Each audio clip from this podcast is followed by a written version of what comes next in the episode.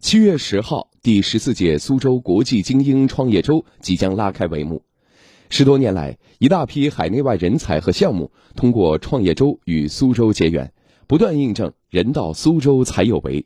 今天，让我们走进创业者苏州交视智能科技有限公司董事长黄帆，听听他与创业周的故事。来听广电全媒体记者孙怡浩的报道。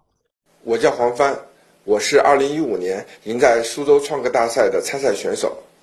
我和我的项目一起在二零一六年落户苏州。苏州国际精英创业周对于黄帆来说并不陌生。二零一五年在法国巴黎准备博士毕业答辩的他，偶然收到了苏州市政府在法国举办的“赢在苏州”国际创客大赛的邀请，而这项比赛正是创业周的联动活动之一，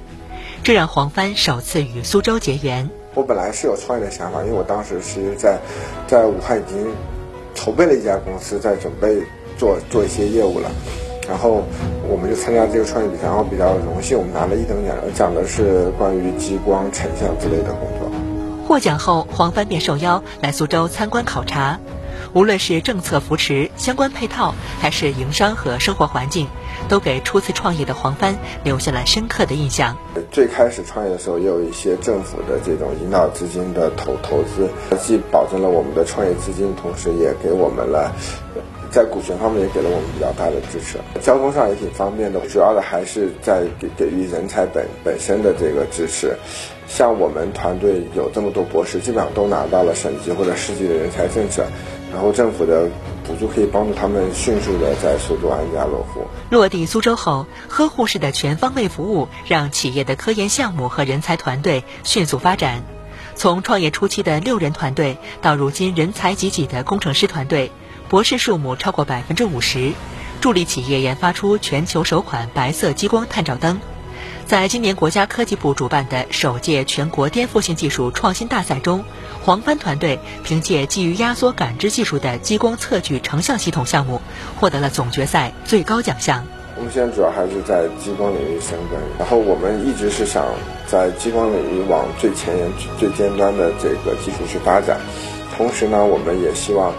在往前发展的同时，迅速的将这些技术能够。投入到这个市场化的过程当中，从巴黎路演到落地苏州，发展壮大，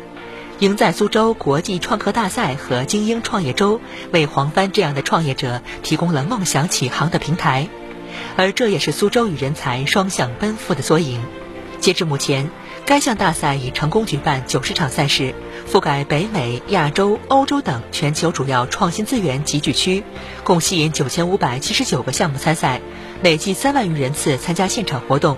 助力人才项目汇聚苏州、扎根苏州。以前很多时候很多项目可能是属于大学老师做兼职项目来去做创业，现在越来越多是这种